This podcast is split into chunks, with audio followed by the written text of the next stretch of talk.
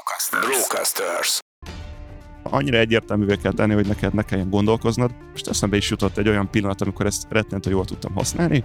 Egyszer bungee jumping voltam, valahogy én rettentően féltem ettől, és az volt a mázim, hogy eldöntöttem, hogy amint felérek, nem fog gondolkozni. Tehát azt mondtam, amint felérünk, leugrom. És tényleg ezt csináltam, felértünk, és rögtön leugrottam.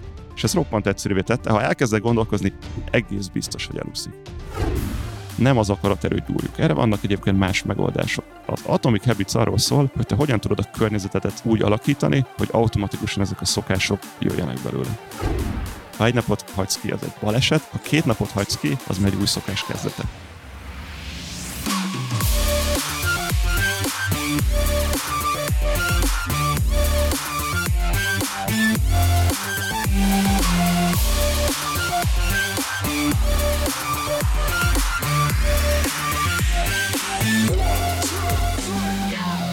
Nagy szeretettel köszöntök mindenkit, én Mester Tomi vagyok, és a vendégünk Csúsz István. Szia István, köszöntünk a stúdióban. Sziasztok, köszi a meghívást. És itt van velünk természetesen Sándor Adrián és Virág Attila is. Helloka, helloka. És István 2022 elején megváltoztatta az életemet, erről is lesz szó, de még nem árulom el, hogy miért. Annyit viszont elárulok, hogy a mai adásban James Clear Atomic Habits, vagy magyarul is megjelent Atomi Szokások című könyvét fogjuk feldolgozni, és nem véletlen, hogy Istvánt hívtuk el erre az adásra.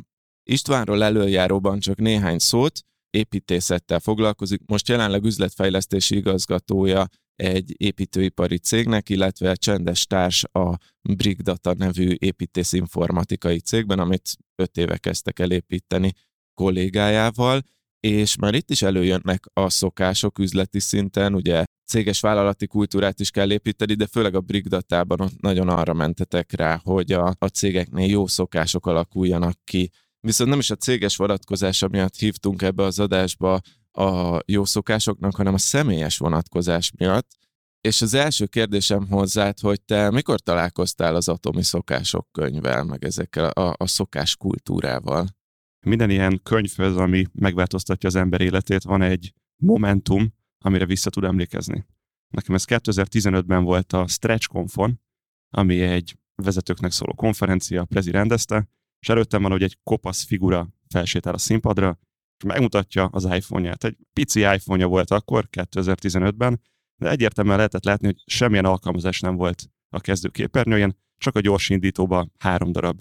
És elmondta azt, hogy ő nem az akaraterével szeretné legyőzni a nem kívánt alkalmazások használatát, hanem a környezetét változtatja meg minden ponton, és így roppant egyszerűvé teszi a, az életét. És nem tudom, hogy ő ezt kimondta, de bennem ez, ez megmaradt, hogy olyan, olyan egyszerűnek kell ennek lennie, mint hogyha csalás lenne. Tehát már, már olyan egyszerűnek kell érezned, mint hogy valami rosszat tennél. Most akkor nyitom a telefonomat, és kezdem el letörölgetni az apokat, mert ez annyira tetszik. De ez a kopasz figura, ez James Clear, aki a könyvet Így írta, van. és a könyvet 2017-ben írta, azt hiszem, ez már akkor előtte volt. Ez a... Akkor már futott a blogja nagyban, tehát ak- akkor jó ilyeneket olvasni, amikor még senki nem ismer róla, és titkos közösségnek tűnik. De amikor kijött a könyve, ami hát mondjuk azt, hogy a blogjának az összefoglalója, tehát rengeteg újdonság nem volt benne, csak egy jó összefoglaló, akkor ezeket ismertem, és nem is csodálkoztam rajta, hogy rögtön hogy New York Times bestseller volt, és jó pár hétig ott is maradt. Istvánról amúgy tudni kell, hogy nekünk van közös múltunk is, a, a Prezinél is dolgoztunk együtt, illetve a, a Prezi Magyarulnál is még tartottunk közösen is tréningeket a régi szép időkben. Így van. És hogyha jól tudom, te annyira lelkes voltál a, a könyv miatt, meg maguk a, a szokások kialakítása miatt, hogy néhányszor ilyen szokásokkal kapcsolatos workshopokat is tartottál, vagy tartottatok. A, fele az igaz. Rész, részben pontos. Azt, hogy a prezinél együtt dolgoztunk. Ezt inkább úgy mondanám, hogy van nagyjából három könyv, ami, ami úgy gondolom, hogy ebbe a kategóriába tartozik, hogy megváltoztatta az életem, vagy legalábbis az arszpolitikám része, majd ezekre szerintem azért fogok utalni. És ezekből tartottam workshopot, mert át akartam adni az ismerősémnek, meg akartam mutatni, hogy ez milyen fantasztikus. Az Atomic Habits nem egy darab workshopban manifestálódott, hanem sokkal inkább a, a Brigdatánál, ahol, ahol most ugye én csendes társ vagyok, és Kovács Ádám viszi ezt az üzlettársam nagy, nagy sikerekkel egyébként. Ott az a célunk, hogy a hazai építőipari vállalkozásoknak mondjuk azt, hogy jobb szokásai legyenek. És ezek a jobb szokások szerintünk abban manifestálódnak, hogy sokkal inkább kihasználják a digitalizációt, a lehetőségeket, sokkal inkább megteremtik maguknak azt a környezetet, ahol valóban az építészek mondjuk az építészetre tudnak fókuszálni, vagy, a, vagy az építőipari beruházók a beruházásra. És segítünk abban, hogy egy olyan kultúra legyen, ahol leradírozzák a nem oda tartozó szokásokat, és felépítik azokat, amik előrébb viszik őket. Hozzáteszem, hogy egyébként nem ez a, ez a marketing szöveg nálunk, de a under the hood, a motorháztető alatt valóban ez van, hogy igyekszünk segíteni abban, egyébként ebben vannak tréningek, szoftver implementáció, mindenféle nagyon divers, de mindegyik tulajdonképpen egy új szokásnak a felhúzása, mert az, hogy elkezd egy új szoftverben dolgozni, az, az egy, egy teljesen más munkamenetet jelent. És ahhoz, hogy egy új munkamenetet tudja implementálni egy vállalkozásnál, ahhoz gyakorlatilag nem is csak egy embernek, hanem egy közösségnek egy új szokást kell behoznod. És rettentő sokat segít az, amit ebben a könyvben összefoglal James Clear. Igen, és ez talán azért is fontos vállalkozóknak ez a tém. Csak egy gondolat, hogy közben, ha jól látom, Adi törli le az alkalmazásokat a telefonjáról. igen, akkor igen. Jó, jó, jó földbe húlt a mag. És komoly, komoly, komoly áldozatokat hoztam, tehát a TikTok appot most töröltem le, lehet, hogy 24 órán belül visszakerül, de... Lelkesedés ez. Amúgy azért fáj nagyon, mert reggel megnyitottam az appot, a TikTokot, és egy olyan jó zenét találtam egyből, hogy így különben nem találtam volna meg, és így közben kattag a fejemben az info, hogy úristen, hogy fogom a jó zenéket megtalálni, hogyha nem így.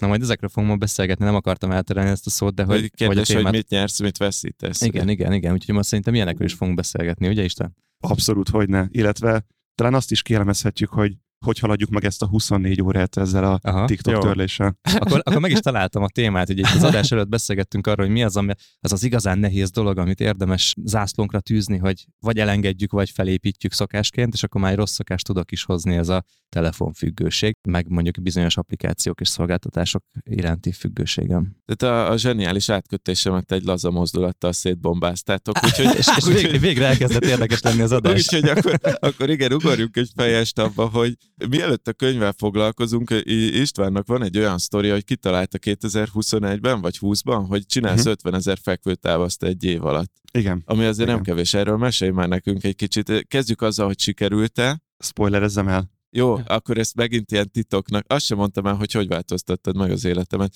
de majd ezt mindjárt elmondom, csak még a hallgatót tartsuk egy kicsit az adásban, nem? Igen. Azt sem mondd el, hogy sikerült-e, csak majd a sztori végén. Kezdjük azzal, hogy hogy lehet 50 ezer fekvőtámaszt megcsinálni egy évben. Én kiszámoltam, az naponta 100 valahány. 36. Az 136. Szóval az azért nem olyan, hogy első nap megcsinálsz. És ugye nyilván kihagysz egy napot, vagy kettőt, vagy hármat, és akkor hirtelen eljutsz oda, hogy mondjuk akkor inkább napi 200-at kell csinálni. Hogyan lehet megcsinálni 50 ezer fekvőtámaszt? Hát a, a rövid válasz az, hogy nagyon egyszerűen, hogyha követed ezeket a szokásokat, és nyilván nem azt akarom mondani, hogy ez egy szent grál, de valóban nagyon megkönnyíti a céljaid elérését. Hozzáteszem, hogy a könyv kifejezetten arról szól, hogy ne célokat érj el, hanem az útra fókuszálj, ilyen, ilyen közhelyesen fogalmazzam meg, és mondjuk ez a rész, amivel pont nem értek egyet, az összes többivel egyébként igen. Na de hosszú válasz. Ami nagyon egyszerűvé teheti a jó szokások implementálását, hogy benne van egy olyan identitás változás, amire te nagyon vágysz. Nekem ez nagyon egyszerű volt, szerettem volna egy picit egészségesebb lenni, és sokkal inkább jobb tartás. De ez még mindig nem tökéletes, és nem is oldja meg, de tudtam, hogy ha én elkezdek valamilyen nagyon egyszerű mozdulatot, amit minden nap megcsinálok, akkor, akkor ez segíteni fogja. És 2020 decemberében kitaláltam, hogy nem szoktam újévi szokásokat csinálni, de milyen lenne, hogyha mondjuk egy éven keresztül valóban fel tudnám tartani, mondjuk meg tudnám saját magamat száfolni, hogy ennek, ennek nincs értelme. És nagyjából kiszámoltam, hogy ez hogy nézne ki, mi lenne ez a görbe, amit végig lehetne csinálni, és aztán roppant egyszerűen végvettem azt a négy szabályt, amit James Clear is mond, hogy mit kell csinálni ahhoz, hogy egy szokást nagyon könnyen implementálni tudj. És a legelső az, hogy tedd egyértelművé. Nekem ez nagyon egyértelmű volt. Kim volt egy fekvőtámasz segítő, nem tudom, minek hívják ezeket, amire tudsz támaszkodni, uh-huh. és a mhm. csuklódat igen, nem igen, igen. tenni. Ez mindig kim volt nekem, és, és amint hazaértem munkából, az volt a mondás, ez ott van előttem, átöltözök és megcsinálom. És ez az egyik legfontosabb, mert ha neked gondolkozni kell azon, hogy most mit csinálj, hogyan akarod megcsinálni, akkor tudja, hogy elúszik. De ez nem is csak a nehéz szokásoknál, hanem még olyanoknál is becsúszik, amit te szeretnél. Például Netflixen van, amikor hosszabb a sorozat kiválasztása, mint maga a sori hossza. Ez amúgy teljesen igaz. Én most az Office-t nézem, és rá, azt vettem észre, hogy este ilyen elalvás előtt beteszem. Most ez egy kérdés, hogy rossz szokása vagy sem, de hogy a lényeg az, hogy még a, a, az Office rész elindítását is tudom halogatni, azzal, hogy előtte egy végignézem a, a különböző ilyen trélereket, és akkor így nézem, hogy fú, ilyen film, úgy tudom, hogy nem nézem meg, de egy kicsit halogatom az amúgy ö, rossz szokásomat, és mindegy, zárójel bezárva. Van egy, van egy rossz szokásod, ami nehezebbé teszi a rossz szokásodat. Igen, még egy annál is rosszabb szokás. Tehát én, én úgy gondolom, hogy ha neked gondolkozni kell rajta, és ez egy, ez egy kulcs, kulcs momentum, akkor, akkor már elúszott. Tehát annyira egyértelművé kell tenni, hogy neked ne kelljen gondolkoznod, és most eszembe is jutott egy olyan pillanat, amikor ezt rettentő jól tudtam használni. Egyszer bungee jumping voltam, valahogy én rettentően féltem ettől, és az volt a mázlim, hogy eldöntöttem, hogy amint felérek, nem fog gondolkozni, megpróbálom az összes olyan bejövő ideát megölni, ami elkezdi ezt kélemezni. Tehát azt mondom, amint felérünk, leugrom. És tényleg ezt csináltam, felértünk, tak felért az a, nem tudom, csille, vagy minek hívják azt, és rögtön leugrottam. És ez roppant egyszerűvé tette. Ha elkezdek gondolkozni, egész biztos, hogy elúszik. Ez önmagában szerintem visszafelé is igaz, hogyha olyan könnyű egy rossz szokást csinálni, nem kell gondolkozni sem rajta, hanem mondjuk egy, egy új kattintás távolságra van az, hogy ezt megcsinálja az ember, akkor sokkal könnyebben beleesünk ebbe, és akkor talán kicsit így fejest ugorva ebbe, de hogy a könyvben is van szó arról, hogyha mondjuk tele van az éléskamra mindenféle nasival, meg édességgel, tehát könnyű, és nem kell gondolkozni rajta, akkor meg fogom Abszolút. enni. Tulajdonképpen el is, el is mélyülhetünk az egyes pontokba, és akkor lehet, hogy a sztori az, az az adáson végig fog Jó, eh, én, én, gyűrűzni. én tudok venni azzal. Tomi a mes... Ah, Én- én Tomi a mester, ez is igaz. Igen. Szóval oké, okay, ott tartunk, hogy legyen egyszerű, kikészíted a nem tudjuk mi a neve, de mindenki tudja, hogy mire gondolunk, ami könnyíti a fekvőtámaszozást, és akkor oké, okay, mi a következő lépés? Hát az, hogy megcsinálod, de hogy, hogy, Igen, hogy megcsináld, ahhoz van egy, van egy lépés, az, hogy, hogy vonzóvá kell tenni. Tehát nyilván azokkal fogsz tudni könnyen foglalkozni, ami, ami rettentő vonzó. Tehát vágyni fogsz rá. És a fekvőtámaszozásban mi tud vonzó lenni? Mert elég Semmi. fárasztó. Az, az égvilágon semmi. Viszont, hogyha készítesz magadnak egy nagyon jó kis séket, beletúrmixolsz egy kis banánt, egy kis műzlit, akkor, és tudod, hogy ezt közben meg fogod inni, akkor te már nem is arra fogsz fókuszálni, hogy itt lesz majd egy ízasztó része, hanem közben egy finomséget fogok meginni. Ez a jutalom Mm, része. egy, kis, egy kis izé, kockacukor, vagy répa. Csináltál 136 ö, fekvőtámaszt, és valahol tartottál egy szünetet benne, amikor Sokkal inkább a, a pihenő időkben, tehát különböző lebontások voltak, 10, 20, 25, attól függően, hogy éppen mennyit csináltam, meg milyen kedvem volt, és akkor közben ezeket, ezeket benyomtam. És visszautalva arra, amit mondtál, hogy a rossz szokások azért jönnek be az életedbe, mert automatikusan elindulnak. Tehát az agy már tudja azt, hogy mi lesz az a, az a reward, az a jutalom, amit megkap. És én is ezt a jutalmat akartam oda elhinteni, hogy automatikusan már vágyjak rá, és már is a fekvőtámasztra gondoljak. Hozzáteszem, hogy volt olyan ismerősöm, aki a, az egyik posztom után felhívott, egyébként egy prezis fejlesztő, Londonban él, hogy szeretne valamit megcsinálni, egyébként ír az úriember, mondtam neki, hogy jó, hát akkor be lehet ülni egy kávéházba, ott van a kávés, mondta, ő nem akar csalni. Mondtam neki, hogy tulajdonképpen ez a lényege, hogy csalni kell. És ez nem a pejoratív értelme az egésznek. Ez, amit mondtál, hogy olyan könnyű legyen, hogy szinte már csalásnak tűnik. Így van. A könyvben ezt úgy fogalmazzák meg, hogy ezek a két perces tudók, vagy hogy két percre le, lebontott, hogy, hogy lehet, hogy először csak tíz fekvőtámaszt ö, ö, nyomtál le, de már ott megvolt a, a jutalom, és akkor utána szépen mentél tovább, hogy akkor már tudtál 20-30-at nyomni, tehát hogy legyen meg a, a, a folyamat épüljön be, és akkor utána azt lehet ö, skálázni. Igen, talán az egyik, az egyik legfontosabb tételt mondtad el, hogy, hogy öt fekvőtámaszt megcsinálni, az, az roppant egyszerű. Hát ez bárki bármikor meg tudja csinálni. Tehát az, az emberek 99,99 százaléka ezt meg tudja csinálni.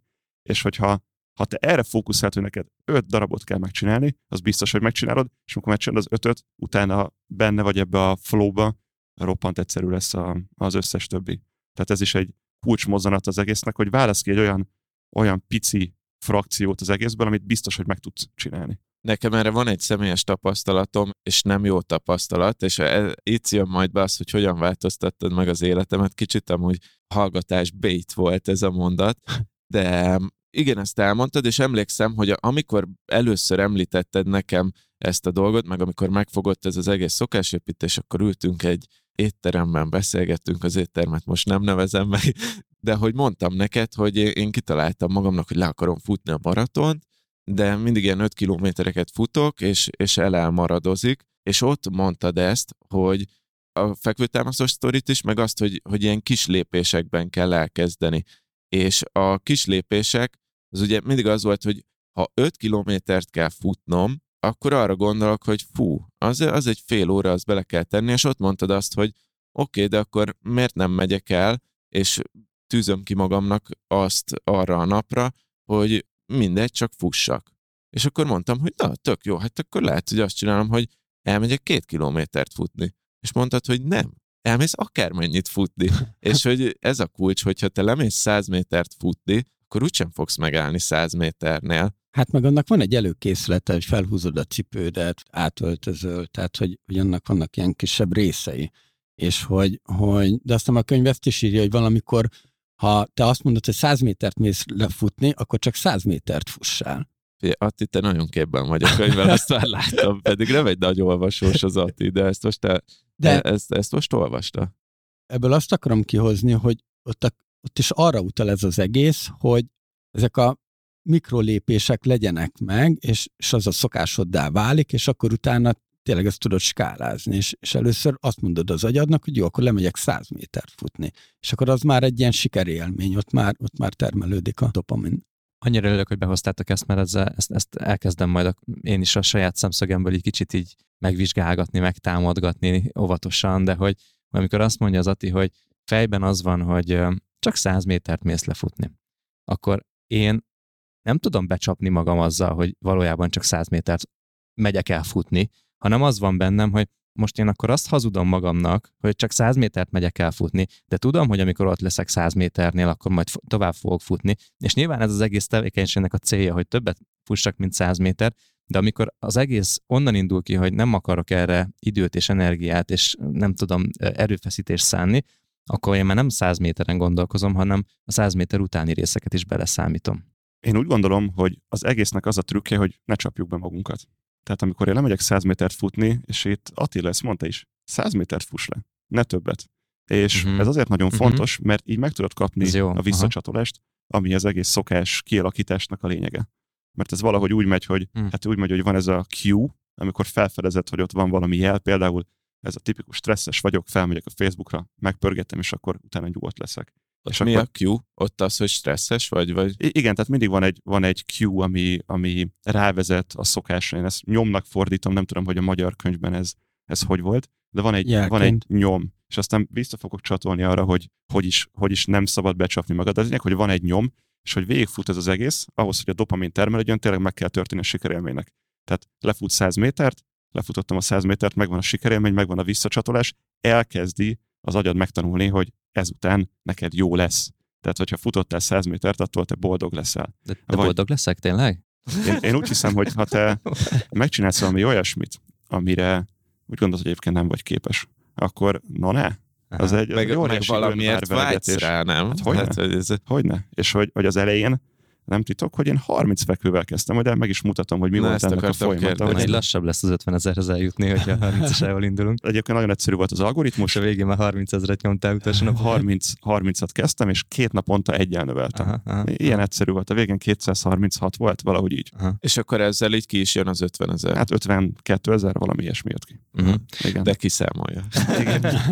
Igen. Nekem nagyon tetszik ez a 100 méteres, mert így azt gondolom, hogy az utcában, ahol lakunk, ott körülbelül egy zsákutcában lakunk, és a házunktól a, nem tudom, a bevezető útig körülbelül ez egy 50 méter lehet. Az jutott eszembe, hogy nem csak az a lényeg, hogy lefutok 100 métert, el tudom magamról mondani, hogy én egy futó vagyok, aki minden nap fut. Ki mondta a kulcsot? Identity, az, az identitás. identitás, igen. Így van, tehát hogy te, te nem, vagy akkor mondom a saját példámmal, hogy én nem 50 ezer fekvőt akartam, ez egy ilyen legging measure, hogyha úgy tetszik, hanem én azt szerettem volna, hogy egy picit sportosabb legyek. Nyilván ettől nem leszek kigyúrt állat, itt ezt ti látjátok a hallgatóság. Nem, de azért mondjuk híztam néhány kilót abban az évben, egész konkrétan négy és fél kilót. Mármint izomra. Igen, igen, igen, igen. és e, ez volt az a pillanat, vagy abban a beszélgetésben emlékszem, hogy volt egy kulcsmondat, és ez volt az a kulcsmondat, amivel nekem meg így átkattintottál egy kapcsolót, és nekem az egész könyvben is ezt tetszett a legjobban. Hát ez rögtön az első fejezetben van, de utána is megéri olvasni még, hogy amikor én kitűztem egy célt, hogy lefutok egy maratont, az egy nagyon távoli cél, nagyon megfoghatatlan, és hogy nem tudod megmondani, hogy ez miért jó neked. Viszont amikor kitűzöl egy olyan célt, hogy én egy futós arc akarok lenni, konkrétan így fogalmaztál, hogy, hogy én nem maratont akarok lefutni, hanem én egy ilyen futós srác akarok lenni, akkor ott az már az egy azonnali dolog, és onnantól minden nap, hogyha, amit az Adi is mondott, hogy csak előttem van, hogy Adi utána azt fogja csinálni, hogy a villamostól hazáig fut, hogy meg átöltözni se kelljen, és akkor rá vagy, hogy futós De hogy, hogy onnantól fogva, hogy ezt te minden nap megcsinálod, vagy akár minden második nap te egy futós rác leszel, és, és nekem ez egy nagyon fontos ilyen mentális kapcsoló volt. Azt elmondom, és ezt majd biztos vesészhetjük, hogy hogy ez miért volt így, de a futást azt most elengedtem a sportéletemből, viszont van egy olyan dolog, amit minden nap csinálok, már az elmúlt két hónapban, az pedig egy ilyen, nekem is ilyen tartásjavító célral, nekem még azért van mind dolgozni, azok ilyen hátgyakorlatok, ez a gyógytorna jelleggel, vannak ezek a gumiszallagok, és nekem is az van, hogy ki van készítve a gumiszalag, van egy az irodában is, ott is ott föl van téve folyamatosan, meg van otthon is, és akkor mind, minden nap tudom csinálni. És hogy teszed vonzóvá? Mitől lesz vonzó ez a gyakorlat? Azt nem tudom, azt nem tudom megmondani. Még nem kell és, neki annyira vonzó. És, és ez majd lesz kérdésem a, a későbbiekben. Most nekem egyenlőre vissza az a lendület, hogy minden nap csinálom, és nem akarom megtörni ezt a dolgot, illetve vissza az a lendület, hogy én egy olyan srác akarok lenni, akinek jó a tartása.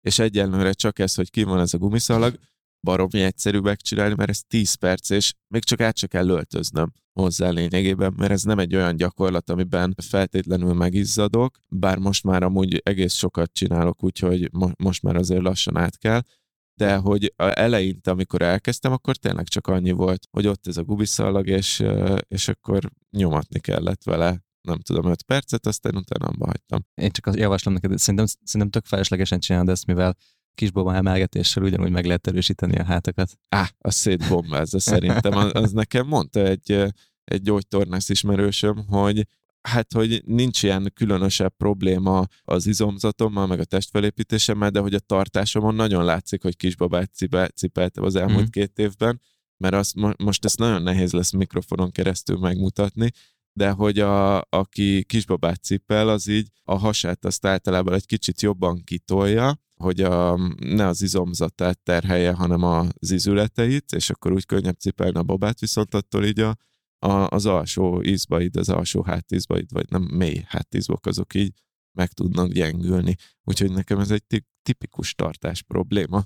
És ezen a számítógépezés sem segít de még a podcastelés sem feltétlenül. Mivel az építőiparban vagyok, ezért meg kell jegyezni, hogy munkavédelmi szempontból van helyes mozdulatsor az emelésre és a és a szállításra, a, a, az emelést azt én is, én, is, én is tudom jól csinálni, de amikor így a válladon van a gyerek, és akkor úgy kell körbejárni, akkor hajlamos vagyok kitolni a, a hasamat.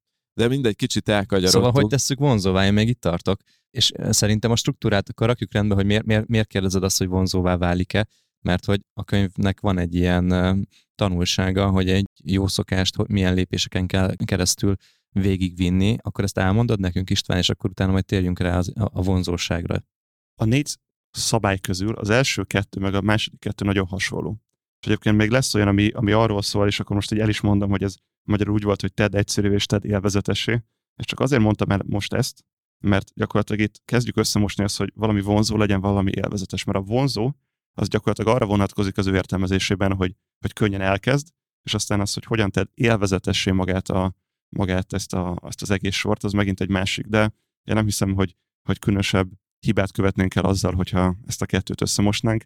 A lényeg az, hogy, hogy szeretnénk valamit úgy csinálni, hogy közben az nem rossz nekünk. Annak ellenére, hogy nem magáért a mozulat sorért vagy tevékenységért tesszük, hanem az eredményért adott esetben. Illetve hát pont ezt akarja átfordítani James Clear, hogyan lehet még vonzóvá tenni. Ha mondasz egy példát, akkor szerintem nagyon jól ki tudjuk elemezni, vagy hogyan tudjuk élvezetessé tenni. Szerintem menjünk a Tomi példájával, mert én is érintett vagyok ebben a helyzetben, úgyhogy rám is rám férne egy kis hátizom erősítés. Na, oké, okay, jó, ki van készítve a szalag, ott van, megvan ez a Q, vagy jel, vagy nyom, akárhogy is fordítjuk, és akkor mitől lesz élvezetes? Ez a, mitől lehet élvezete? Ami nekem most hiányzik ebből. Okay. Azon kívül, hogy érzem, hogy fú, izé, bemelegedtek az izmeim, meg vannak még, léteznek. A sport ez mindig annyira egyszerű, szerintem. Mert sportolás közben például, hogyha te hátizom gyakorlatokat végzel, ki tudsz tenni egy monitort, meg tudsz nézni egy sorozatot, vagy egy TED Talkot, vagy egy vagy adott esetben egy hangos könyvet is tudsz közbe hallgatni. Tehát kapásból maga a tevékenység kiegészíthető valamivel, ami, ami miatt egész egyszerűen vágyni fogsz rá. Tehát ez egy, ez egy roppant egyszerű példa. Futás közben nekem a podcast hallgatás volt, és még Q-ként is működött a podcast hallgatás, mert amikor, amikor küldte a Gábor, hogy itt egy új Business Boys adás, amit meg kell hallgatni, mielőtt kitesszük, az, akkor az mindig egy izé volt, hogy jó, akkor most el kell mennem futni, és akkor két részletben meghallgattam. Na, ez zseniális.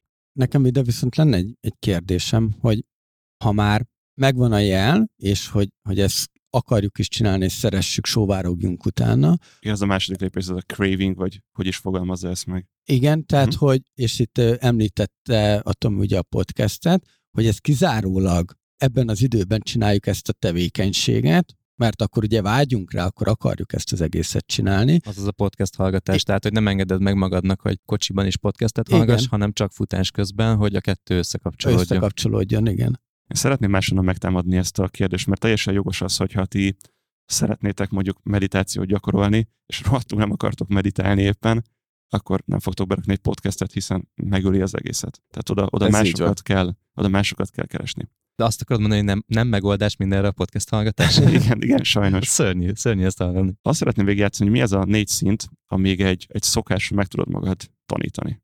Ugye ez a négy szint indul a jellel, vagy Q-val, amit mondtunk, a következő az a craving, azaz vágyni kell rá, és akkor utána van, hát lehet, hogy Attila, te fogod tudni mondani magyarul, mi a harmadik. Reakció. Igen. És utána van a jutalom. Igen, tehát hogy a, a reward a negyedik, és hogy hol jön a dopamin, hát a, gyakorlatilag vagy a harmadiknál, vagy a negyediknél. Mi az a reakció? Azt nem értem még. A reakció az, hogy akkor mondjuk ezzel a klasszikus Facebookot megpörgetem példával. Aha. Na, tehát, hogy a Facebookos példánál, hogy a Q az, hogy, hogy te stresszes vagy, a craving az, hogy vágysz valamire, ami feloldja a stresszt. Erre automatikusan jön az, hogy megszkrolozom a, a Facebookot, és már ott is jöhet a dopamin, de tulajdonképpen az, hogy feloldottam a stresszt, amikor már befejeztem ezt, na ott jön. És ezzel kapcsolódik össze a, az egész. És abban a pillanatban, hogy te stresszes vagy, te nem a Facebookra vágysz.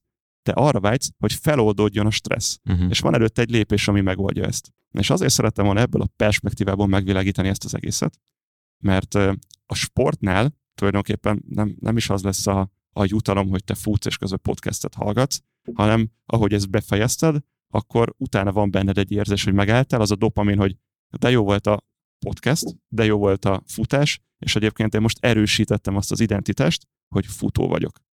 Tehát én úgy gondolom, hogy ez a, ez a negyedik lépés, ami talán nem is annyira triviális, határozza meg azt, hogy hogyan kódolod utána a fejedbe a szokást maga, akár ez egy rossz szokás, akár egy jó szokás. Tehát, hogyha az első lépés megvan, ami ez a jelkű, akkor, és, és keressük ezt a angolul a cravingnek, a második lépést cravingnek nevezi, hogy akkor a sóvárgás az lehet a podcast hallgatás iránt első szinten, a sóvárgás lehet a turmix iránt, ami uh-huh. neked volt, de egy idő után az átalakul azzal, hogy a sóvárgás a dopamin iránt van, Pontosan. mert már tudjuk, hogy befejeződik ez a folyamat, akkor lesz dopamin, és ez nekem nagyon jó, és a dopamint úgy kaphatom a Facebooktól, az az olcsó dopamin, vagy kaphatom attól, hogy futottam 100 métert, vagy 200 métert, vagy 300 métert, Ez vagy egy pontos összefoglalása. Aha, így jó. Én... Így, így kódolod át. Én pont uh, olvastam arról, hogy a, az ilyen különböző örömhormonokat mik azok, amik felszabadítják, és ez tök érdekes, hogy, hogy a, a dopaminre pont ez, ezt írják, hogy kis eredményeket, ha elérsz az életben, bármit, az, az folyamatosan dopamint szabadít fel, és akkor vannak, van egyébként ez a többi örömhormon, oxitocin, serotonin, endorfin, és hogy valójában az, aki ezeket folyamatosan fel tudja húzni, és kellő magas szinten tudja tartani a szervezetében, azok a Hát most nagyon leegyszerűsítve, de azok a boldogabb emberek. és, talán, talán igen, le és hogy ezekre, ezekre lehet tudatosan is rámenni, tehát hogy valójában ilyen dopamin feltöltést is lehet. Meg ezt a jelentős részét szintetikusan is be lehet igen, igen, igen, igen, igen. boldog igen, igen. Én a harmadik szabályra rákanyarodnék ebből a szempontból, jó. mert az, hogy neked a, az identitásodon tudj változtatni, van egy nagyon egyszerű környezeti változtatás, és még ki sem mondtam azt, hogy nekem a könyv arról szól, hogy nem az akaraterőt gyúrjuk, hanem a környezetet. És a környezetedet úgy tudod a legjobban megváltoztatni, hogyha valamilyen identitásban gondolkozol, hogy hasonló identitású emberekkel kezded el űzni ezt. Tehát egy olyan közösségben, ahol a futás, vagy éppen a, ezek a hágyakorlatok, mit tudom, hogy elmész crossfitezni, uh-huh. ezek benne vannak, akkor annyira egyszerű lesz ez, a, ez az egész, hogy megint csak, mintha csalás lenne, hiszen közösen csináljátok, lehet, hogy ott hozzájönnek további olyan, olyan tényezők, amik egész egyszerűen sodornak téged. Tehát gyakorlatilag a cél az, és ezt megint ki kell mondanom, mert tényleg erről szól az egész, nem az akaraterőt gyúrjuk. Erre vannak egyébként más megoldások, meg más, más könyvek, amik nagyon ügyesen kibontják ezt. Az Atomic Habits arról szól, hogy te hogyan tudod a környezetedet úgy alakítani, hogy automatikusan ezek a szokások jöjjenek belőle. És akkor ennek mondjuk lenne egy következő szintje nálam az, hogy, hogy ismerősökkel, vagy barátokkal, vagy hasonló érdeklődésű emberekkel csinálom ezt a gyógytornát. Abszolút. Ez, nekem ebben egy dolog van, amivel ezt tudom támadni, az pedig az, hogy mondjuk amikor jártam focizni, akkor a, a legnagyobb probléma az mindig abból volt, hogyha két ember nem jött, vagy három, akkor mondjuk páratlanul voltunk. Tehát amíg az ötöt ember megvolt, addig tök jó minden. Amikor kettő kiesett, akkor már négyen, négyen vagyunk, jó, azt még lehet csinálni. Amikor bár e, hárman nem jöttek, akkor hárma, három-négyen vagyunk, és ez úgy megöli az egészet. Szóval ezek, a, amit itt csapatban közösen csinálsz, az tud rossz is lenni azért, hogyha ha mondjuk nem mindenki hasonló módon elhivatott.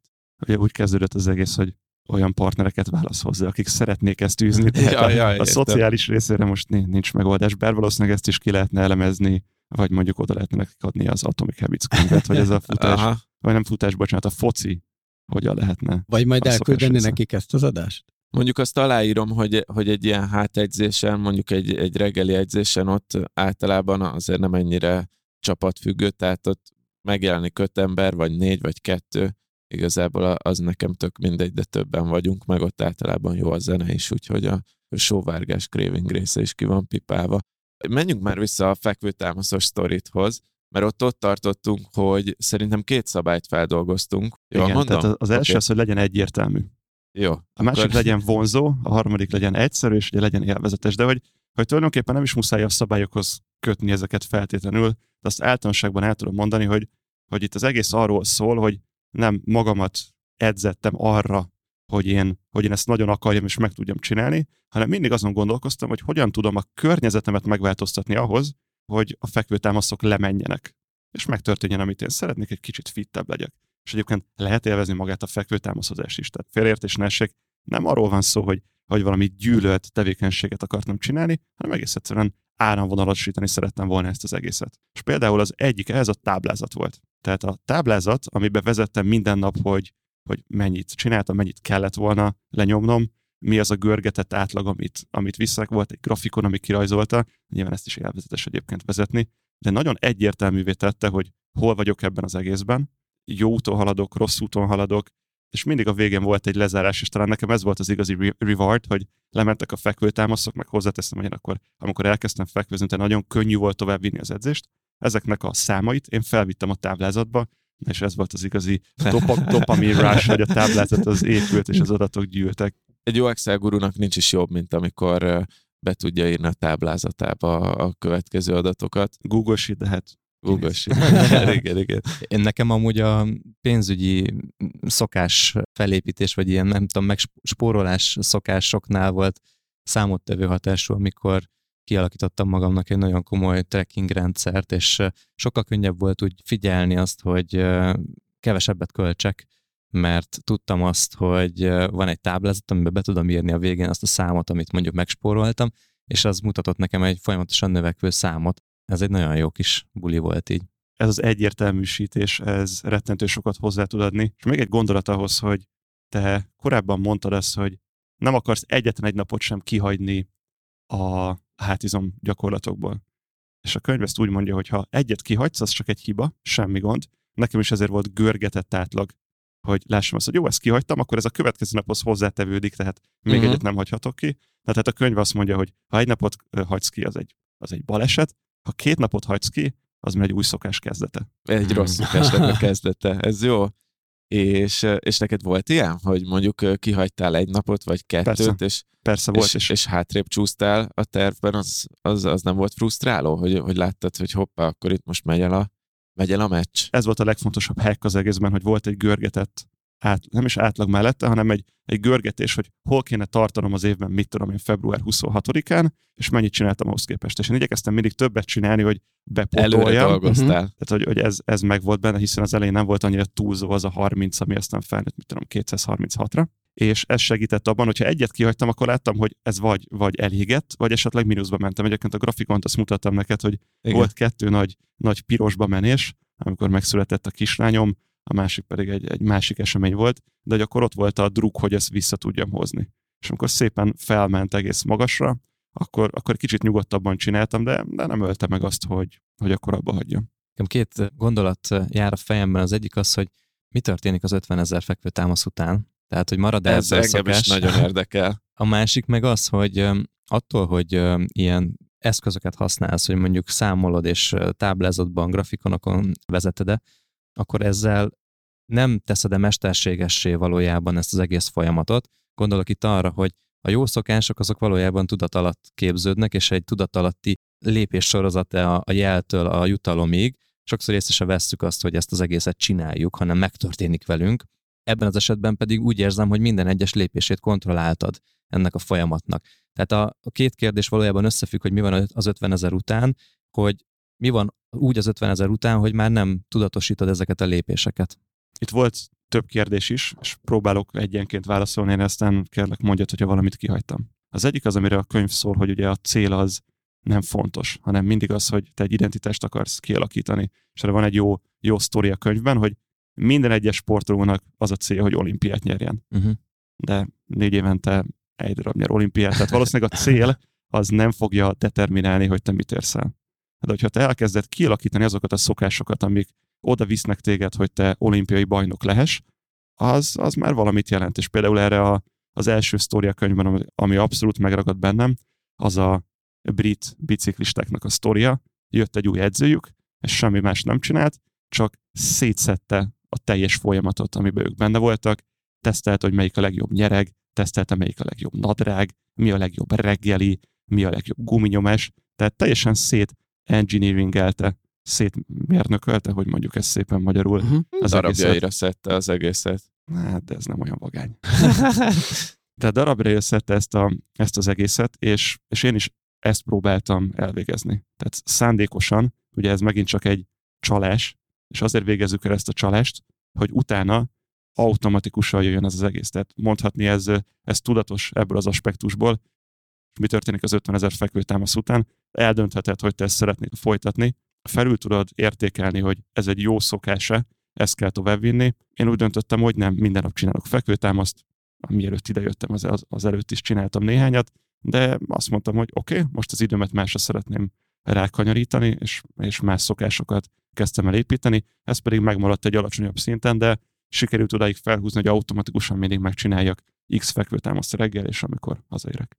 Igen, szerintem ez nagyon fontos, amit mondasz, hogy azért megmaradt ez neked, de azt, azzal viszont vitatkoznék, vagy próbáljuk meg ezt rendbe rakni, hogy azt mondtad, hogy úgy döntöttél, hogy. És amikor egy tevékenységben döntést kell hoznom, akkor azt én már úgy feltételezem, hogy ez nem egy automatikus szokássá alakult valami.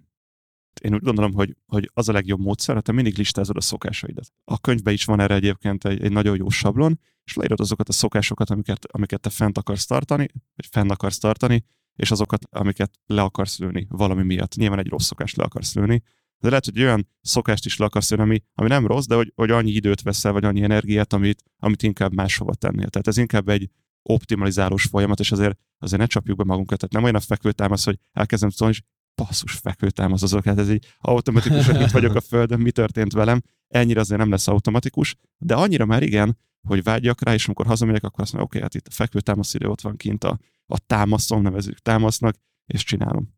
De akkor benned a vágy az kialakult. Azzal kapcsolatban, hogy?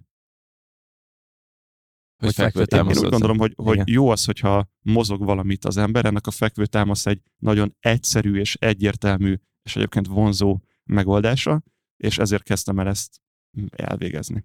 Hát de nyilván, tehát egy vágy biztos, hogy van benned, hogyha azóta is naponta csinálod, ráadásul gondolom, most már Excel táblát se vezetsz róla, szóval az a, az a fajta dopamin druk is kiment a, a sztoriból, vagy csinálod hát, meg vagy az pedig, Excel? bocsánat, hogy közbevágok, de hogy lehet, hogy az identitásod változott, hogy megváltoztattad az identitásodat azzal, hogy meg elérted ezt a célt, hogy az 50 ezret végigvitted, és hogy most már a kevesebb is elég ahhoz, hogy fenntartsd ezt, a, ezt az identitás állapotot.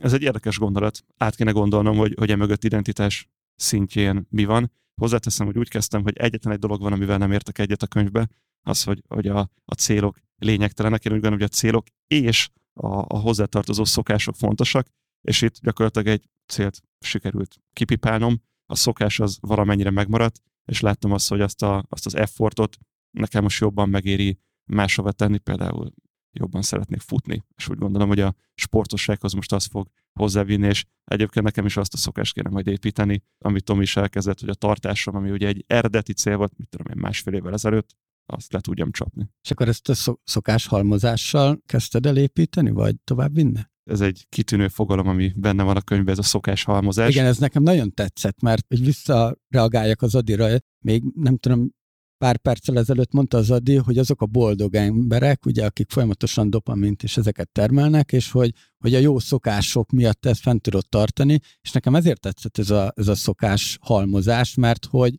hogy kis lépésekben tudsz előre haladni, és a napi rutinjaidat úgy tudod felépíteni, tényleg ilyen minimális efforttal. Én nagyon nehéznek találtam a, a szokás halmozást. Én nem is nagyon éltem, éltem ezzel, hanem jobban hiszek abba, hogyha keystone habitjeid vannak, hogy egy új fogalmat behozzak, segíts kérlek, hogy ez kulcs, kulcs, kulcs, kulcs, kulcs szokásnak fordították? Ezek sokkal jobban rá fognak téged terelni arra az útra, mint a szokás halmozás.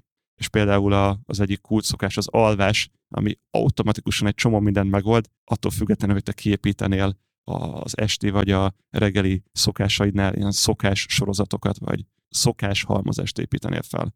Tehát, hogyha sikerül jól aludnod alszol 8 órát, akkor könnyen fel fogsz kelni, nem kell erre valami hacket bevezetned, hogy kikelj. Ha időbe fel tudsz kelni, akkor tudsz reggelizni. Ez már kapásból hordozza magával, hogy te jobban energizálod magad a, a reggel folyamán, hogy jobban energizálod magad, jobban fog menni a, az első találkozód, vagy éppen az a kreatív feladat, amit dolgozol, és így tovább, és így tovább. És ennek a másik oldala, hogyha valahogy megoldottad azt, hogy te időben elmentél aludni, akkor kapásból ki tudtál x egy csomó mindent, hogy nem scrollzol este, nem YouTube-ozol, és így tovább, és így tovább. Tehát ezek a keystone habitek úgy gondolom, hogy sokkal hatékonyabbak tudnak lenni. Én, én azt javasolnám a hallgatóságnak, hogy inkább egy ilyet választanak ki maguknak, amik egy csomó mindent magukkal húznak, mint hogy elkezdenék meg mérnökölni, és itt most a, a mérnökös, mérnökölés ellen beszélek, ezeket a szokáshalmozásokat. Jó, de akkor tisztázzuk a fogalmat, hogy mit jelent az, hogy szokáshalmozás. Ami nekem fejben van, én viszonylag régebben olvastam ezt a könyvet, hogy meghatározok egy első szokást, mondjuk megmosom a fogam este. Következő szokás, hogy arról jusson eszembe, hogyha megmostam a fogamat este, akkor utána, nem tudom, olvasok három oldalt egy könyvből. Hogyha elolvastam három oldalt egy könyvből, akkor már rögtön jön sorban a harmadik dolog, ami eszembe juttatja azt, hogy nem tudom, írjak valakinek egy kedves SMS-t, hogy nem tudom, kimutassam a szeretetemet, stb. stb. stb. És hogy, hogy erre gondoltak, mint szokáshalmozás, jól emlékszem? Valami ilyesmiről van szó. A lényeg az, hogy a kapcsolatok a kettő között, azon a négy szabályjal, ami benne van a könyvben, körbe legyen bástyázva. Tehát például mondtad, hogy uh-huh. a mhm. fogmosás után mi következett? Hát mondjuk azt, hogy három oldalt olvasok. Valahogy ezt a kettőt össze kell kötni, tehát vagy a fogmosásnak úgy kell befejeződnie, hogy hát ott legyen a könyv, és fel tud kapni a, a mosdótál mellől, most egy ilyen blőtt példával élve. Mm. Ne, nekem erre van szerintem jó példám, mert én nekem ez iszonyatosan tetszett a könyvben, ez a, ez a gondolat, hogy valahogy összekapcsolod a dolgokat. Az egyik példám, ami rögtön a könyv olvasás közben már megvalósítottam, az az, hogy, hogy abba hagytam a kávézást, úgy meg néha egy-egy kávét megiszok egy héten a, a kávé íze miatt, de alapvetően imádtam a kávé ízét, de nem éreztem azt, hogy jót tenne nekem. Tehát már nem ébredtem föl tőle, kiszáradt a szám, dehidratált, mindegy. És azt csináltam, hogy reggel mindig zabot eszek reggelire, amihez vizet kell forralni, és azt csináltam, hogy elkezdtem teázni. Tehát lecseréltem a, a, a kávét zöld teára, és azzal a vízzel, amivel a zabomat leöntöttem, azzal leöntöttem a teát is rögtön. Ott van a víz, igazából csak kétszer annyit, és amíg miután már a teát megittem, utána nem kívántam a kávét, és ez egy ilyen szokáshalmozós trükk volt, ami nekem teljesen jól bevált. Többször próbáltam lejönni a kávéról, most sikerült először. Most akkor ehhez hadd meséljek el egy, egy saját sztorit így a kávéval kapcsolatban, ami, ami azért érdekes, mert hogy, hogy a szokásoknak a mélységébe enged betekintést. Most elkezdtem szedni egy gyógyszert, ami miatt reggel fél órán át nem lehet kávét inni, meg nem lehet semmit, tehát nem lehet inni, nem lehet fogat mosni, semmi, hanem ez az első dolog, amit megcsinálok reggel, beszedem azt a gyógyszert, ami ilyen nyelv alatt felszívódó valami. Utána azt veszem észre, hogy amikor eltelik ez a fél óra, egyszerűen már pont ugyanannyira fel vagyok ébredve, mint hogyha megittam volna a kávét, és eltelik az a fél óra, és ténylegesen megérzem azt a hatást, hogy, hogy felébredtem. És itt állt össze igazán a fejemben, hogy baromira nincs szükségem arra a reggeli kávéra, mert hogy valójában egyszerűen így is úgy is felébreszti a testem saját magát. Szerintem mind a kettő sztori elég profi volt, és örülök, hogy akkor tudtál mondani olyan szokáshalmozást, ami, ami nekem annyira nem valósult meg, és amit meg szerettem volna mondani a, a te gondolatodhoz, Adrián, hogy az jó szokások, azok nem korlátoznak le. Tehát nagyon fontos, hogy a szokásokra nem úgy kell tekinteni, mintha börtön lennének, hanem pont az, hogy a szabadságot tudják megadni. Szerintem ez egy, ez egy kulcs gondolat ebben a könyvben. Hogy te olyan dolgokat szeretnél megcsinálni, amire egyrészt te vágysz identitás szinten, és, és mindenképpen szeretnéd megcsinálni. Nem arról van szó, hogy te bekorlátoztad magad, és azok fognak téged időben, helyben, stb. beszorítani, hanem mindenképpen szeretnéd megcsinálni, és hogy azokat megcsinálod, akkor neked egy teljesebb, szabadabb életed lesz. De ez alkalmazható vajon azokra a vágyott állapotokra, identitásokra is, amiket tényleg nehéz elérni, amiket nehéz fenntartani, amiket azért akarok csak, mert tudom, hogy jót tesz nekem, de a folyamatot nem élvezem közben. Itt akkor valamilyen fajta megterhelő sportról is beszélhetünk, tehát hogy én, én nagyon bírnám azt az identitást, hogy én egy vállasabb, izmosabb gyerek legyek, de a hozzávezető utat nagyon nehezen tudom elképzelni, hogy szokásokká tudnám és tenni. neked tényleg ez a legfontosabb? Hát valószínűleg nem, hiszen nem így élem az életemet, és pont ez a másik ilyen kicsit ilyen ellenpontom ezzel a szokás témával, hogy azok, amik valójában fontosak az életemben, azok maguktól működnek már, és hogy valahogy kialakultak. Jó szokások, jó szokások vezettek oda akkor most a jó szokásokról beszélek egyébként, de hogy hát lehet, lehet, hogy szokások vezettek oda, hogy szokássá váljon a szokás, de hogy ami az én identitásomnak egy ilyen nagyon-nagyon stabil része, az a munkámmal kötődik össze. Az, hogy én milyen eredményeket érek el a munkámban, hogy büszke vagyok magamra, hogy eredményesnek, hatékonynak ismerem magam, hogy a pénz, amit ezzel meg tudok keresni, az számomra elég vagy nem elég, és hogy ezek az identitásomnak egy nagyon-nagyon stabil részét képezik, és ehhez nekem nem kell igazából semmilyen szokást fejlesztenem, hogy ezt tudjam csinálni. Viszont ahhoz, hogy ki tudjak alakítani egy egyébként egészséges új szokást, amire szükségem lenne, ahhoz vágynom kéne jobban egy identitásra, amire ezek szerint én nem vagyok annyira hivatott.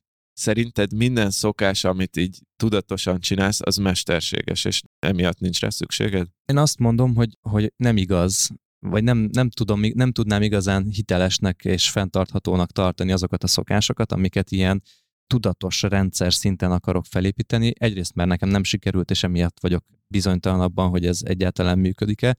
Másrészt nézem mondjuk az Istvánnak a példáját, és annyi olyan kontrollált esemény volt ebben a fekvőtámaszozásban, hogy azt gondolom belőle, hogy ez, ez nem tudott ebben az egy évben igazán egy ilyen automatizmussá alakulni. Itt visszatérve a példára, hogy te szeretnél hogy fogalmaztál? Széles vállat, vagy kigyúrt lenni? Legyen, legyen az, hogy kigyúrt ez. Ilyen, ilyen kilógó ember stílust. Oké, oké. Okay, okay. Tegnap láttam egy videót erről egy kis kitérővel. Teljesen véletlenül a Kurzgezeknek a legújabb videója pont tegnap este erről szólt. Kurzgezek egyébként egy jó kis YouTube csatorna, javaslom nektek is, és ott arról szólt a, a sztoriuk, hogy az agyad olyan, mint egy dzsungel, ez a metafora. A dzsungelben vannak olyan utak, amiket már te végigjártál. Például az, hogy te a munkádat így végzed, az már egy, az már egy kiárt út. Minden olyan új út, amint te nem jártál, ott először macsétével kell végig zúzni magad, aztán utána már csak egy kisebb késsel, utána hát a talaj egy kicsit még göröngyös, de azért tudsz rajta járni, és egy idő után ez egy tükör sima aszfalt lesz. Annyira magától értetődő ez az egész. És nyilván a te környezeted definiálta, hogy meg nyilván a te akaraterőd, a tehetséged, stb., de a környezeted is definiálta azt, hogy te képes lettél elérni azt a, a szakmai közösségedben, amit el szerettél volna érni. Van, ami automatikusan megy, neked a dzsungelben az az út, uh-huh. az úgy adódott, hogy ki van taposva. Ezt és vannak olyanok, amiket te ki szeretnél taposni, és az nyilván rettentő idegen lesz. Nekem uh-huh. mondjuk azt, hogy idegen volt a fekvőtámaszozás. Nem Mhm. fekvőtámasz hoztam előtte ennyit. Volt, hogy kajakoztam, volt, hogy futottam, talán a testalkatom a hosszú távfutáshoz a legjobb. De ez a fekvőtámasz nem nagyon volt. És, és igenis a dzsungelbe végig kellett járnom magamat. És még egy, még egy kis kitérés arra, hogy te mennyire szeretnél kigyúrt lenni. Ezért a szokások befektetések. Az összes szokás nem olyan, hogy hirtelen megvalósul, hanem sokkal később fogod megkapni tőle azt, amit, amit igazán szeretnél. Az elején is kapsz tőle valami apróságot, amit igazán szeretnél, ez később jön. És hogyha mérlegre ráteszed, hogy neked most fontosabb, hogy még többet tegyél a szakmádba, vagy elkezdjed ezt építeni, ott azért van egy döntési pont, hogy neked ez, ez megírja.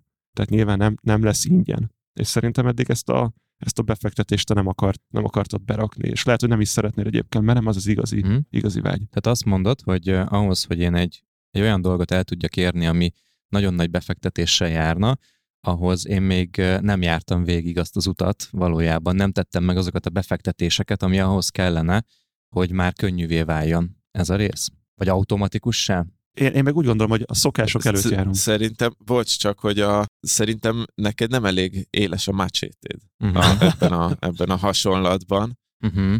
Mert hogy te nem vagy ilyen szokáskialakítós ember, csak az ösztönös szokásokat nyomod. Igen, de, de lehet, hogy vannak az olyan fajta emberek, mint én, és vannak az olyan fajta emberek, mint mondjuk te, vagy mások, akiknek ez így működik, és én szeretném őket képviselni, azokat is képviselni, akik, akik próbálkoznak ezekkel a sz- szokás összehozásokkal, meg, meg automatizálással, és rendre elbuknak ebben. Nekem az, a, az az arcpolitikám, hogy ha valamiben tehetséges vagy, akkor automatikusan el tudsz valamit érni. De mindig, a, ha te tudatosan nem foglalkozol vele, annak a felső határa a tehetséged, az alapvető tehetséged lesz. Ha te elkezdesz azzal Mhm. tudatosan foglalkozni, akkor szinte vissza is esel ebből egyébként vannak sportolók, pókeresek, akikkel ez történt, hogy, hogy ösztönösen nagyon jók voltak valamiben, és elkezdtek olvasni róla, művelni magukat, és hogy visszaesett a teljesítményük, és utána kezdett el nőni. Ez roppant érdekes szerintem. Na és hogy, hogy az elején ugye ezt szétszeded, elkezded összerakni, megérted, és úgy tudsz túlhaladni a saját tehetségeden. Én úgy gondolom, hogy ez az emberek nagy részénél így van, vagy legalábbis nekem az a filozófiám, és itt megint hagyd mondjam ki a legfontosabb részét ennek a könyvnek. Ez a könyv nem arról szól, hogy te, te az akaratot, akaraterődet átalakítod. Ez a könyv kizárólag arról szól, hogy ennek a szorzata, hogy te valamit elér, az akaraterő szór a környezeted, abból kizárólag a második tényezőt, a környezetet taglalja. A könyv annyit állít, hogyha te a környezetedet tuningolod, akkor te automatikusan jobb leszel adott dolgokban. És ez kis túlzással ingyen van, hiszen ő elmondja, hogyan lehet ezt viszonylag kis befektetéssel megtenni, azért a befektetés az befektetés lesz.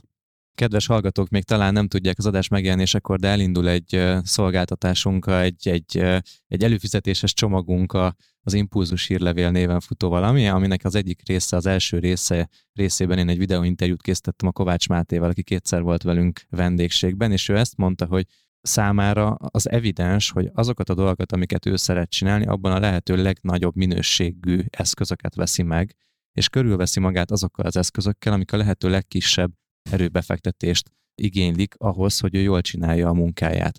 És nagyon tetszett ez a példa, hogy azt mondja, hogy ha egész nap mondjuk egy számítógépen dolgozol, és csak pár százalékot rombol a teljesítményeden az, hogy egy kicsit lassú a géped, akkor neked hihetetlenül nagy eredményeket tud elérni az, hogyha beruházol egy olyan számítógépbe, ami, ami ezt a pici akadást sem hozza el. Vagy, vagy mondott még jó pár ilyen példát, de hogy valójában ez, a, ez az egyik ilyen kulcs szerintem, hogy amit most mondtál is István, hogy befektetni azokba az eredményekbe, amit el akar az ember érni, vagy amit fejleszteni akar. Hogy mondod, párhuzamba hozva azzal, hogy mondjuk ugyanígy fektethet szokásokba is? Vagy mi volt itt a kapcsolat? Ez nekem még nem esett le. Az István, hogy fogalmaztál a, az eredmények kapcsán? Inkább a Tehát, hogy- képletet mondom, hogy a te viselkedésed, az az akaraterőd, és a környezetet szorzata. Tehát ez a környezetről szól, a- akár a Mátés példa is, meg, meg amit most te is mondasz, hogy, hogy olyan eszközökkel vegyük körül magunkat, meg olyan körülményeket teremtsünk, meg olyan helyzetet teremtsünk, vagy olyan társaságot találjunk, ami könnyűvé teszi azt, hogy amit egyébként csinálunk, azt jobban tudjuk csinálni, vagy rendszeresen tudjuk csinálni, ha jól értem. Oké, és így az adás vége felé én azt szeretném, hogy inspirációs jelleggel dobáljunk már be néhány olyan szokást, amit tudatosan vagy kevésbé tudatosan, de sikerült kialakítani az életünkben, vagy akár rossz szokást, amit sikerült elengedni az életünkben, és hogy ennek milyen eszközeit láttuk, akár tényleg ezt a az Atomic Habits-es módszertant követve akár valami teljesen ösztönös dolgot.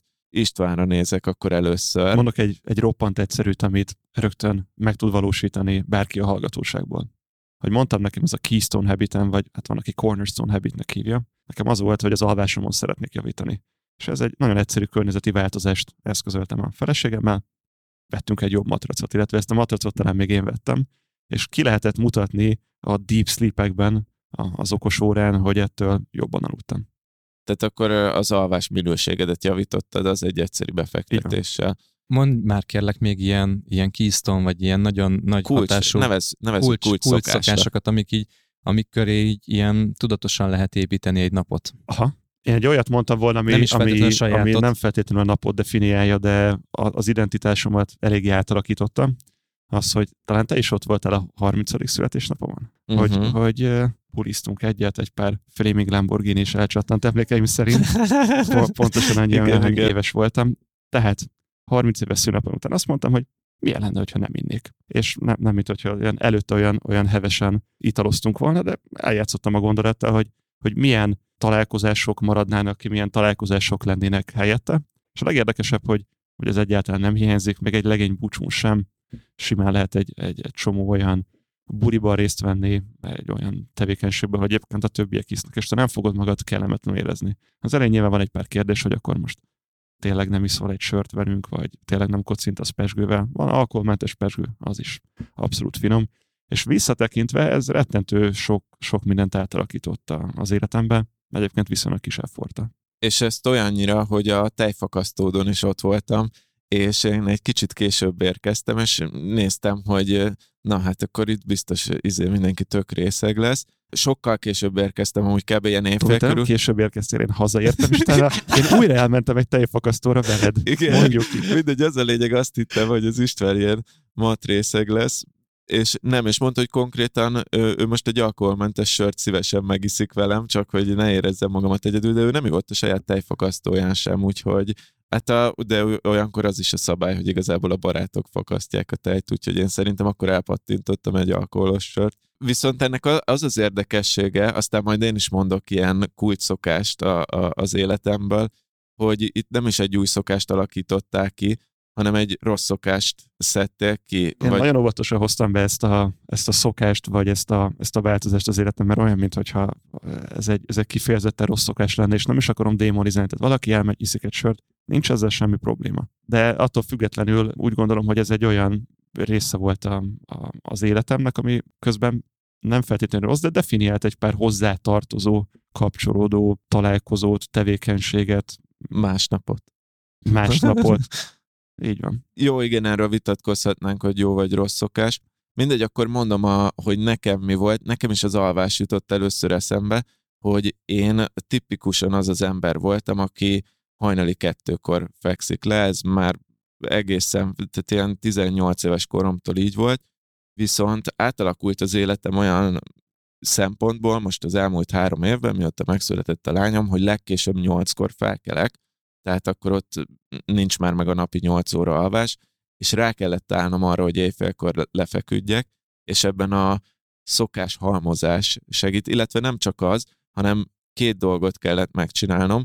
Az egyik az az, hogy ha éjfélkor még ben volt a kontaktlencsém, mert kontaktlencses vagyok, tegyük fel, hogy éjfélkor le akartam feküdni, akkor éjfélkor meg elkezdtem halogatni azt, hogy jó, most nem megyek ki a fürdőszobába, mert már kicsit fáradt vagyok, még megnézek egy Office részt ugye a sorozatból, vagy még olvasom tovább a könyvemet, stb. stb. Kitaláltam, hogy kilenckor kiveszem a kontaktlencsémet, szokás halmozással megmosom utána a fogamat, akkor kilenc után már nincs nassolás sem egyébként, ez, ez pont jó benne, és így viszont éjfélkor, amikor elálmosodtam, akkor nem halogattam azt, hogy kimegyek a fürdőszobába, kivenni a kontaktlencsémet, mert már nem kellett, hanem lefeküdtem aludni és így, így most újra megvan a 8 órás alvás. Sőt, lehet, hogy jobban el is fáradtál, mert nem volt benne a kontaktlencse, de miatt rosszabbul látsz, és, és hogyha fárad a szemed, akkor meg, akkor meg álmosabbá is válsz.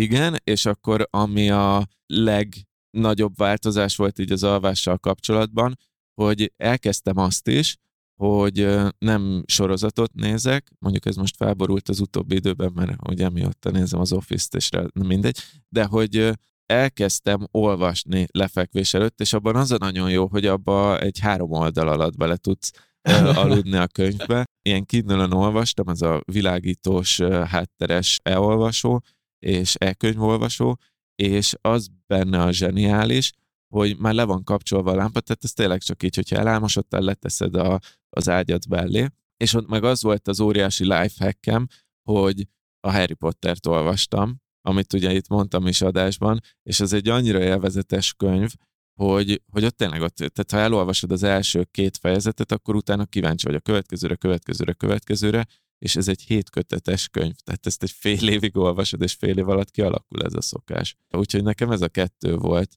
hogy kivettem a kontaktlencsémet, meg olvastam estenként, és e- ezzel így elég jól kialakult a, az évfeles lefekvés. Ez profi. Ez profi. Köszönöm szépen.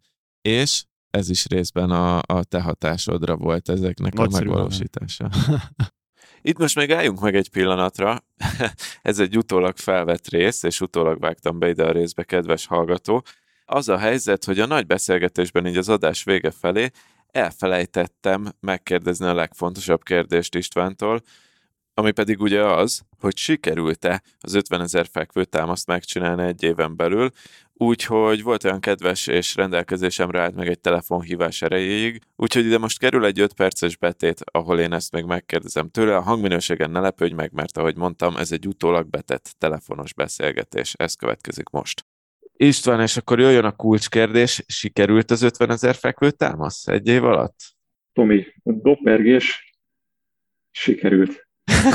Sőt, sőt, sikerült karácsony előtt az 50 ezeret teljesíteni, de ettől függetlenül december 31-ig még végeztem ezeket. És mi lett a vége, a végső szám? Megnyitom a táblázatot, mert itt van előttem. Nem tudom, hogy a kedves hallgatók tudják-e, hogy ezt most utópótoljuk be egy Tudják, másik igen, helyszínről. Igen. igen, igen, mondtam nekik.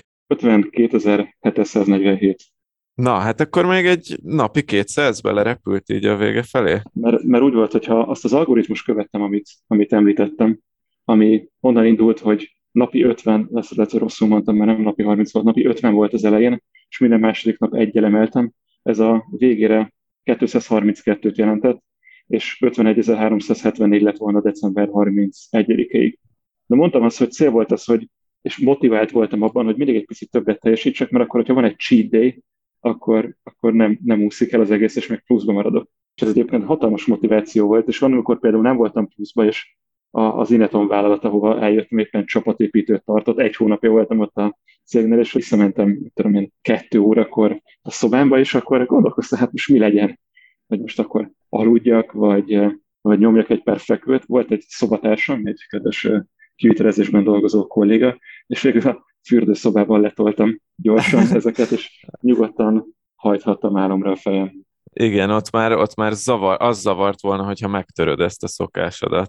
Meg úgy voltam vele, hogy, hogy, igen, meg úgy voltam vele, hogy annyira nem fájna ezt most megcsinálni, de nagyon jó lesne, hogyha megcsinálom. Tehát, hogy a, a mérleg két serpenyőjében úgy voltak benne az elemek, hogy, hogy inkább a fele hajlott, hogy ez nekem most jól fog esni. És jó pofa volt. Igen, és szerintem ezt az érzést akarja képíteni magában minden ember, aki a szokásokkal foglalkozik, hogy legyen egy jó szokása, amit jó érzést csinál, és már az fáj, hogyha kihagyja véletlenül. És van még egy, azt tanultam meg, hogy nem lesz rossz. Ugye neked azt kell megtanulnod, hogy te nem fogod magad rosszul érezni tőle. Ez részben benne van abban, amit mondtál, de én megfordítanám mégis. Tehát, hogy ha elkezded a fekvőtámaszt, tudod, hogy a végére ez neked nem rossz lesz, hanem, hanem jó. Ezt megtanulni szerintem feladat a szokás kiépítésénél, de egyébként ugye mivel én görgettem az átlagot, azért azt is mondhattam volna magamnak, hogy na jó, csak 15-öt csinálok, ma is csináltam valamennyit, nem romlott annyival, de hát hogyha 15-öt csinál az ember, akkor utána a, a következő 100-200 az könnyen jön, ugye ezt már kitárgyaltuk. És ha már a motivációnál tartunk, akkor arra vissza tudsz emlékezni, hogy milyen érzés volt, amikor aznap, amikor rájöttél, hogy sikerült megcsinálni az 50 ezer fekvőt, ez a december 20 akár hanyadikán, tehát amikor át, Jól emlékszem, 23. ezt a célt. Persze, emlékszem, tehát készültem rá, hiszen a táblázatban láttam, hogy mikor fogja átmetszeni ez a szám az 50 ezeret.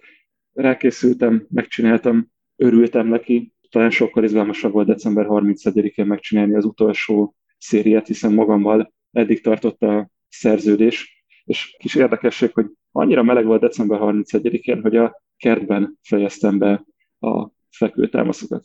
Megünnepelted egy autó Napsütés volt, és, és nem hóban, hanem napsütésben lehetett kint, kint lenyomni ezeket. És erről korábban beszéltünk, hogy maga a cél elvileg nem lenne fontos, és ez, ez amit én vitattam, hogy azért fontos a cél, és bár katartikus élmény nem kapcsolódik hozzá, de azért, azért mindig azt néztem, hogy a, a célig hogy tudok eljutni, az hogy van visszabontva, és mindig a folyamatot igyekeztem karban tartani, mert tudtam, hogy ha a folyamat rendben van, el tudom érni a célt. Tehát én azt mondom, hogy, hogy ezért fontos a cél is, meg a, meg a folyamat is, mert én azt látom, hogy folyamatot felépíteni, kiszámolni, hogyha úgy tetszik, az cél segítségével lehet igazán megtenni. Oké, és fú, hát én órákig tudnék megbeszélgetni erről a témáról, meg ezt tudtuk előre, hogy ezt akár egy másfél órás podcast adásban nem lehet feldolgozni. Én záró gondolatnak egy dolgot kérnék tőled István, hogy a hallgatóknak tudsz valami egy ilyen instant tippet adni, ami, amit gyorsan be tudnak építeni, és majdnem biztos, hogy mindenkinek hasznos van 50 ezer fekvő. 50 ezer fekvő, igen. A legegyszerűbb, amit bárki meg tud most csinálni, hogyha fogja a telefonját, és kikapcsolja az összes értesítést. Ez önmagában egy csomó olyan kiút, azaz jelet el fog rejteni, ami adott esetben a rossz szokások irányába visz. Nyilván van, aki ezt nem tudja megtenni, aki mondjuk ügyfélszolgálaton dolgozik, hogy a felesége, a felesége terhes, és bármikor szülhet. Így van, pontosan, tehát kérlek ti ne kapcsoljátok ki ezeket. Bár hozzáteszem, hogy mi a felesége, mert úgy csináltuk meg, hogy csak bizonyos hívásokat engedett bizonyos emberektől adott időpontban, és ezt minden telefonon be lehet állítani. Tehát azért van ezekre megoldás, de önmagában az értesítések kikapcsolása egy teljesen más dinamikát fog a, az emberek életébe behozni. Ezt Ez mindenképpen jó. javaslom. Ezt, ezt nagyon aláírom, mert nekem már nagyon régóta nincsenek értesítések. De nem is kapcsoltam. Jó. Ez a cél. Adi, te éled a TikTok mentes életet azóta? Én, én, én, még egyet csináltam, nyilván most a felvétesre nem TikTokoztam volna, de felvettem egy rossz szokást az elmúlt időszakban, az pedig az e-maileknek a nagyon sűrű nézegetése. Az történt, hogy leszettem egyébként az értesítéseket erről, és emiatt csak akkor kapom meg az e-maileket, hogyha megnyitom az appot, uh-huh. és amit most te mondtál, Ismerős. te mondtál István, ez nekem oda vezetett, képzeld el, hogy emiatt sokkal sűrűbben nézegettem a, a, az e-mail appot, várva arra a picike kis dopaminlöketre. Új stúdióbérlés. Igen, igen. Hát persze, vagy valamilyen, nem tudom, ügyfél megkeresés. Tehát, hogy várva valamelyik ilyen kis ö, ö, mentális ö, finomságra, újra és újra és újra megnyitottam az appot. Na most ezzel azt csináltam még az adás elején, miközben beszélgettünk, mivel androides telefonommal azért nem lehet letörölni a nyomorult Gmail appot, hogy eldugtam egy mappába. Viszont ott hagytam az üres rész lyukát, annak a, vagy üres részt a, ezen a griden, ahol a, a, az app megjelenne, és amióta beszélgettünk, a, vagy tartott ez a beszélgetés, legalább ötször megnyitottam a telefonot, és reflexből akartam oda nyomni, hogy akkor most megnézzem, hogy történt. Ez egy erős szokásnak tűnik. Eléggé, hogy megnézzem azt, hogy történt-e valami újdonság a világomban. És minden egyes alkalommal ott találtam, úristen, ott egy lyuk, nincs ott, nincs ott az applikáció. Levágták És ez így erősebb volt, mint, hogyha, mint az, hogy csupán áthelyeztem egy másik mappába, hanem ott marad ez a lyuk, és most ezt fogom tesztelni a következő napokban, hogy ez így ezt a rést megteremti a fejemben, hogy egy pillanatra el tudok kezdeni gondolkozni. Biztos meg akarom nézni 6 perc után újból? Egy James Clear-es trükk erre. Például egy szokás lehetne, hogy podcast előtt betöltitek azt a jegyzetet, amit, amit szeretnétek nézni, és utána kikapcsoljátok az internetet. Uh-huh. És lehet, hogy ez, ez meg fogja törni valamelyest ezt a, ezt a szokást. Ez lehet, nem rossz. Lehet, lehet. Most kicsit én attól félek, hogy most a tanácsodra lekapcsoltam az értesítéseket, és akkor emiatt majd a Messenger-t fogom ugyanígy nézegetni 10 percenként, hogy nehogy... Hát az agy nagyon gyorsan kitalálja, honnan lehet dopamint igen, szerezni igen, igen, igen, igen, úgyhogy lehet, hogy ezt is eldugom majd egy másik mappába. Ez egy jó trükk. Jó van, lezárom az adást, úgy döntöttem, mert tényleg azt gondolom, hogy amit mondtam, hogy erről meg nagyon hosszan lehetne beszélgetni, viszont azt javaslom mindenkinek, hogy akinek megtetszett ez a téma, és mélyen bele akar menni, az mindenképpen olvass el a az mindenképpen olvass el az Atomi Szokások című könyvet James Clear tollából, Csúsz Istvánnak pedig köszönjük szépen, hogy itt voltál, és megosztottad ezt a rengeteg gondolatot velünk. Köszönöm a beszélgetést. Köszönjük, Köszönjük. szépen. És kedves hallgatók, akkor zárásképpen pedig hagyj említsem meg, hogy az Atomi Szokások című könyv voice is hallgatható, ahova pedig van 90%-os kedvezményetek, ha felmentek a businessboys.hu per VOIZ oldalra, Instagramon kövessetek, ott lesz egy gyönyörű fotó, ahol, amin négyen pózolunk, úgyhogy a Istvánt is megnézhetitek, meg minket is, aki esetleg még nem láttam mi arcunkat, hogy, hogy milyen kép párosodik a hanghoz és az 50 ezer fekvőtámaszhoz, és uh, miket kell még elmondanom, Zárt csoport. Zárt csoport, igen, bocsánat, lehet beszélgetni, és a zárt csoportban most már közel 4000 taggal, úgyhogy csatlakozzatok oda, és Business Boys zárt Facebook csoport. Zárt Ez csoport. volt a mai Business Boys podcast adás, két hét múlva jelentkezünk, itt volt velem még egyszer, tehát Csúsz István, Sándor Fiadrián, Virág Attila, én Mester Tomi voltam, sziasztok! Sziasztok. Sziasztok!